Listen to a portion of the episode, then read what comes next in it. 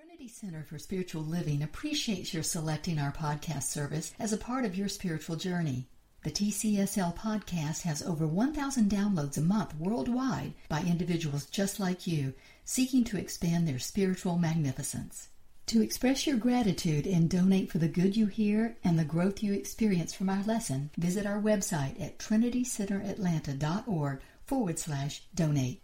As you donate, affirm, my offering affirms my commitment and my willingness to be an inlet and an outlet for the abundant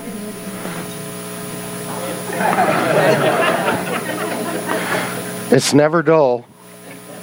So, as I said, our affirmation card this week is, is on the back table at, at the information table, and it is a quote from Holmes, Dr. Holmes, and it's one of my favorite quotes from his letter to the ministers uh, back in the 50s or 60s, and it's the closing line from this letter. And he wrote, May the real spirit of Christmas, the giving of self to life, enter and abide in you now and through all time. As a reminder, as I said, you'll find that, uh, that card on the information table in the back. And what we suggest to you is that in all of your gift giving, that you don't leave yourself out of the mix. That you don't forget to give yourself a gift as well.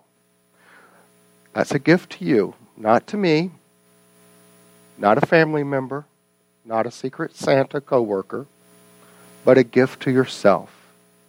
And some might say that, you know, well, giving my, a gift to myself could be construed as a little selfish. And we would say, understand, we're not suggesting running to the mall and buying something for yourself. We, we're suggesting taking the time to go within the sanctity of your own consciousness, to get centered and clear through affirmative prayer and meditation on just what a dynamic expression of spirit you have come to this life to be. By making the gift of spiritual awareness a priority for their experience, guarantees individuals will always be ready and able to give the gifts of their consciousness to all who share their journey. By giving ourselves the gift of spiritual awareness, through prayer and meditation, the positive actions we take to expand our consciousness are the means by which we evolve the givingness of the divine within us. And contained within this individual conscious evolution of spirit, we move into the realization the spiritual gifts that we give to ourselves are the gifts of spirit, endowed with empowered creativity, pure omnipotence, and limitless unconditional love. This is the energetic aura steeped in the Christ consciousness. This is what the season is about being centered in your own empowered creativity, your own pure omnipotence, and your limitless unconditional love. Through the receiving of these higher gifts in our hearts and souls, we are able to give of our higher selves to those in our experience. And our human need to give of the material things in this world is rooted in that spiritual necessity to always give and express that part of us, which is divine, limitless presence, thriving as divine, limitless you. To really thrive in the holiday spirit, give yourself the gift of spiritual awareness. Take the time to do some affirmative prayer work, to do some meditation, to do some visualization with only one intent to acknowledge your spiritual authority to acknowledge and accept that expression of source that you are. And once you do that, you're going to find that you're going to be biting at the bit to deck the halls, be merry, and sing fa la la la la la la la la, which is the title of our lesson this morning. Fa la la la la la la la la. So there you go. Did I have too many laws in there, Gwen, or did I get it right? No, I got it right? Okay. Always checking. So we have a little holiday parable for you, and it's about this fella. He buys his wife uh, what appeared to be this beautiful, huge diamond ring for Christmas. Huge rock. And after hearing about this extravagant gift, his friend said to him, You know, I thought she wanted one of those sporty four wheel drive vehicles. And the husband said, Well, yes, she did, but, but where am I going to find a fake Jeep?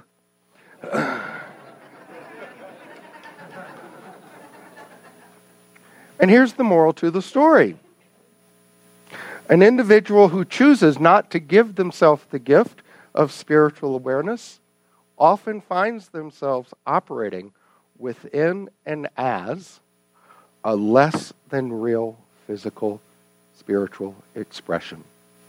As we always get an exact match to what we give. So why not ensure that we are always giving of, our, giving of our higher selves to ourselves throughout the holiday season? Why not spend that time building your energy up that allows you to say, wow, I cannot outgive the universe. I cannot run out of love to give. I cannot run out of compassion to give. I cannot run out of kindness to give. Because when you do that, it sets up a field of causation that allows your, con- your consciousness to be the conduit for more love, more compassion, more kindness to flow through you. That is what your purpose is. That is why you are on this journey. And we are just privileged to share this moment in time with you. I want to share a story. It's my favorite Christmas story, as many of you know. And it is about two such individuals who always gave of their higher selves during the holiday season. And here's how the story goes Imagine a morning in late November. Consider the kitchen of a spreading old house. A black stove is its main feature, but there is also a big round table and a fireplace. Just today, the fireplace commenced its seasonal roar. A woman with white hair is standing at the kitchen window, wearing a gray sweater over a summery calico dress. She is small and sprightly. But due to a youthful illness, her shoulders are hunched. Her face is remarkable, tinted by sun and wind, finely boned, and her eyes are sherry colored. Oh my, she exclaims, it's fruitcake weather. The person to whom she is speaking is myself. I am seven, and she is 60 something. We are cousins, distant ones, and we have lived together as long as I can remember. Other people inhabit the house, relatives. And though they have power over us and frequently make us cry, we are not, on the whole, too much aware of them. We are each other's best friend. She calls me Buddy in memory of a boy who died when she was still a child. It's always the same. A morning arrives in November, and my friend, as though officially inaugurating the Christmas season, announces it's fruitcake weather. We guide our buggy into a grove of pecan trees. And later on that evening, we're back in the kitchen hulling pecans. We eat our supper, cold biscuits, bacon, blackberry jam, and discuss tomorrow. Tomorrow, the kind of work I like best begins buying cherries and vanilla, canned pineapple, raisins, and whiskeys. Before these purchases can be made, there is the question of money. Neither of us has any. Except for skinflint sums persons in the house occasionally provide. A dime is considered big money. Or what we earn for, for ourselves from various activities, holding rummage sales, selling jars of homemade jam. Once we won 79th prize, $5, in a national football contest. Not that we know a full thing about football, it's just that we enter any contest we hear about. At the moment, our hopes are centered on the $50,000 grand prize being offered to name a, a new brand of coffee. We suggested AM. And after some hesitation, for my friend thought it perhaps sacrilegious, the slogan A.M. Amen. But one way and another, each year we accumulate a fruitcake fund. These monies we keep hidden in an ancient bead purse, under a loose board, under the floor, under a chamber pot, under my friend's bed. The purse is seldom removed except to make a deposit, or as happens every Saturday, a withdrawal. For on Saturdays, I am allowed 10 cents to go to the picture show. My friend has never been to a picture show, nor does she intend to. I'd rather hear you tell the story, buddy. That way I can imagine it more. With supper finished, we retire to the room in a faraway part of the house and take the bead purse from its secret place and spill its contents. According to her calculations, we have $12.73. According to mine, exactly 13. I do hope you're wrong, buddy. We, we can't mess around with 13. Why, I wouldn't dream of getting out of bed on the 13th. This is true. She always spends 13ths in bed. So to be on the safe side, we subtract a penny and toss it out the window. Of the ingredients that go into our fruitcakes, whiskey is the most expensive, as well as the hardest to obtain. State law forbids its sale. But everybody knows you can buy a bottle from Mr. Ha Ha Jones. So the next day, we set out for Mr. Ha Ha's business, a sinful fish fry and dancing cafe down by the river. We've been there before on the same errand, but in previous years, our dealings have been with Ha Ha's wife. We've never laid eyes on her husband.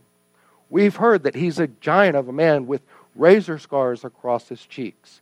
They call him Ha Ha because he's so gloomy, a man who never laughs. As we approach his cafe, our steps slow down. I knock on the door. Queenie barks. My friend calls out, Mrs. Ha Ha, ma'am. Anyone home? Footsteps. Our hearts overturn. It's Mr. Ha Ha Jones himself, and he is a giant. He does have scars, and he doesn't smile and demands to know what you want with Ha Ha. Well, for a moment, we're just too paralyzed to tell. And my friend finds her voice and, and says, If you please, Mr. Haha, we'd like a quart of your finest whiskey. It's for making fruitcakes, Mr. Haha. He frowns. That's no way to waste good whiskey. Nevertheless, he retreats and seconds later appears carrying a bottle and says $2. We pay him with nickels and dimes and pennies, and suddenly jangling the coins in his hands, his face softens. Tell you what, pouring the money back into her purse, just send me one of them fruitcakes instead. Well, my friend remarks on our way home, there's a lovely man. We'll put an extra cup of raisins in his cake. The black stove, stoked with coal and firewood, glows like a lighted pumpkin. Egg beaters whirl, spoons spin round in bowls of butter and sugar. Vanilla sweetens the air. In four days, our work is done. 31 cakes, dampened with whiskey, bask on the window sills. Who are they for? Friends. Not necessarily neighbor friends. The, the larger share are intended for persons we may maybe met once, perhaps not at all. People who, who've struck our fancy, like President Roosevelt. Hmm. The cakes are gone. Yesterday, we carted the last of them to the post office, where the cost of stamps turned our purse inside out. We're broke. That depresses me. But my friend insists on celebrating with two inches of whiskey left in Ha Ha's bottle. Queenie has a spoonful and a bowl of coffee. The rest we divide between a pair of jelly glasses. We're both quite awed at the prospect of drinking whiskey. The taste of it brings screwed up expressions and sour shudders. But by and by, we begin to sing. We giggle. Queenie rolls on, on her back, something like a grin stretches her black lips.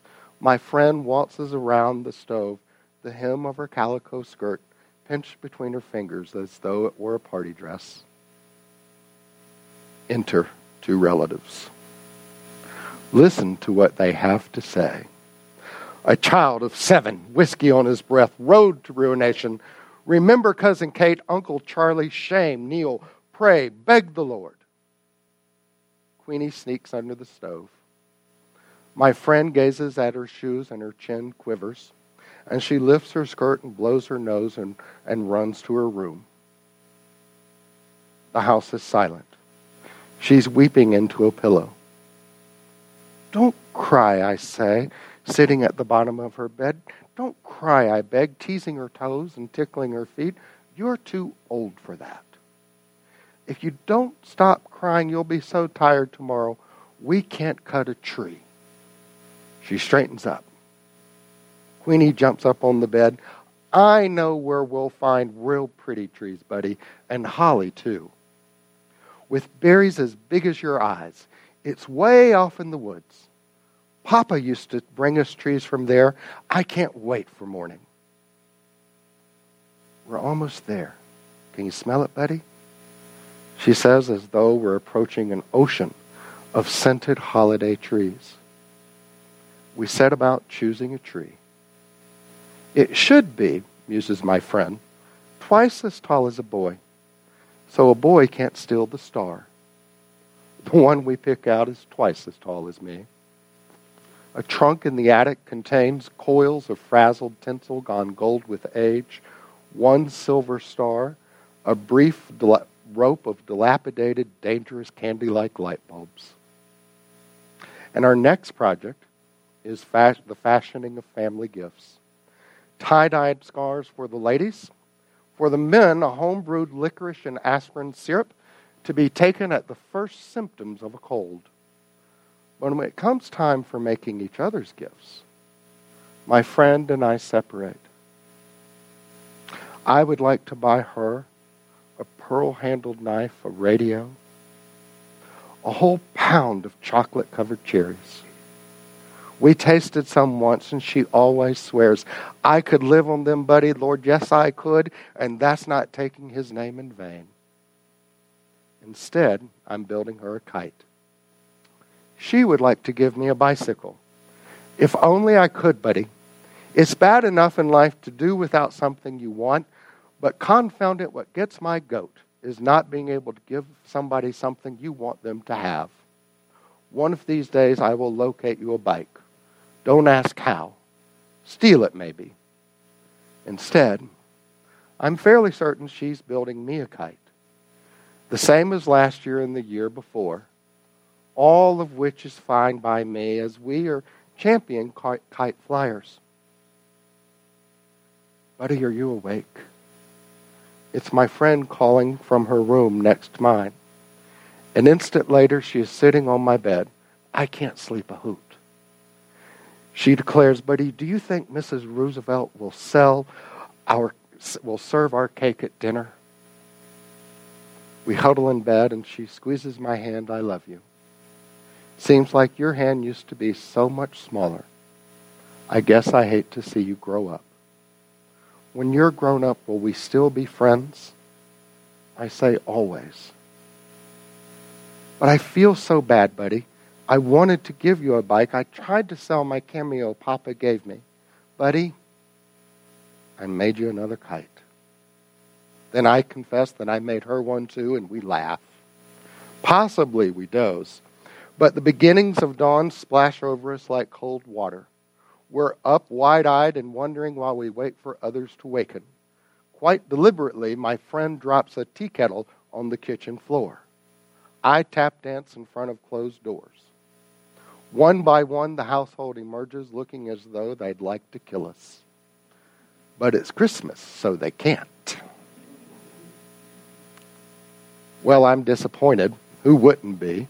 With socks, a Sunday school shirt, some handkerchiefs, a hand me down sweater, and a year's subscription to a religious magazine for children, The Little Shepherd. My friend has a better haul a sack of candy, a white wool shawl. She says her favorite gift is the kite I built her. It's very beautiful, though not as beautiful as the one she made me. Buddy, the wind is blowing. And the wind is blowing, and nothing will do till we return to the pasture where Queenie has scooted to bury her bone, and where winter, winter hence Queenie will be buried too. There we unreel our kites, we sprawl in the grass and watch, watch our kites fly. My, how foolish I am, my friend cries. You know what I've always thought? She asks in a tone of discovery. I've always thought a body would have to be sick and dying before they saw the Lord. I'll wager at the very end the body realizes the Lord has already shown himself that things as they are, and her hand circles in a gesture that gathers the clouds, the kites, the grass, and Queenie, pawing earth over her bone. Just what they've always seen was seeing the Lord. As for me, I could leave the world with today in my eyes.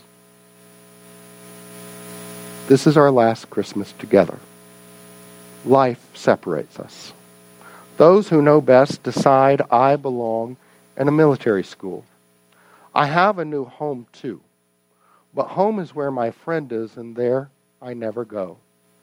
She remains puttering around the kitchen, alone with Queenie, then alone. Buddy dear, she writes, yesterday, Jim Macy's horse kicked, kicked Queenie bad. I wrapped her in a fine linen sheet and rode her in a buggy down to Simpson's pasture, where she can be with all her bones. For a few Novembers, she continues to bake her fruitcakes. Not as many, but some, and of course, she always sends me the best of the batch. Gradually, her letters tend to confuse me with the buddy who died in the 1880s. And more and more, 13ths are not the only days she stays in the bed. And a morning arrives in November, a leafless, birdless, coming of winter morning, which she cannot rouse herself to exclaim, Oh my, it's fruitcake weather. And when that happens, I know it. A message saying so merely confirms of piece of news some secret vein had already received, severing me from an irreplaceable part of myself, letting it loose like a kite on a broken string. This is why, walking across a school campus on this particular December morning, I keep searching the sky as if I expected to see rather like hearts, a lost pair of kites hurrying toward heaven.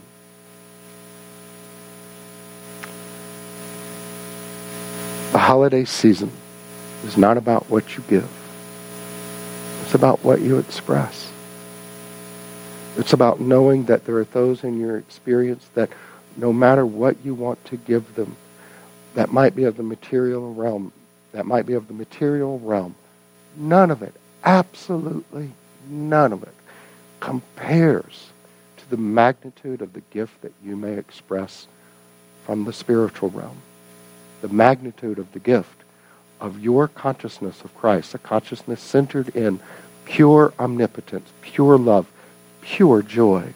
Barbara DeAngelis said, no matter what age you are or what, cir- what your circumstances might be, you are special and you still have something unique to offer. Your life, because of who you are, has meaning. Your life, because of who you are, has meaning. Your life, because of who you are, is the reason that we celebrate the holiday season. For us and our teaching and our movement and the New Thought teaching, however you want to phrase it, the holiday is about bringing forward that consciousness of Christ, that knowing that every person that crosses our path every day is the opportunity to birth a new expression of source. And that begins with you. That begins with you. But we forget that in all the hustle and bustle of the holiday season.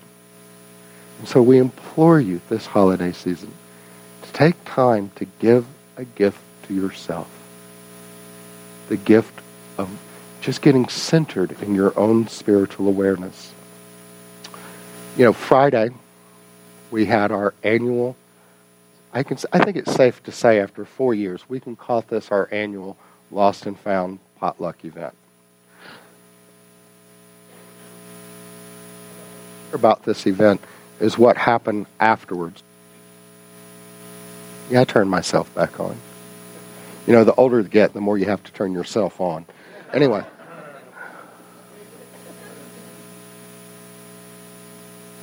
I'll pay for that when I get home.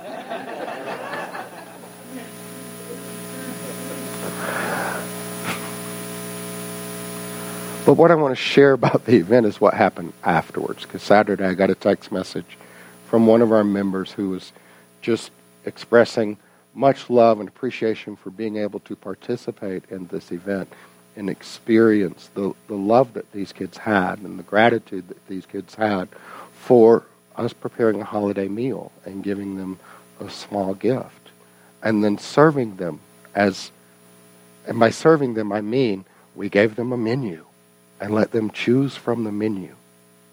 They sat down at a table. These are kids that came in from under the bridges to have a holiday meal.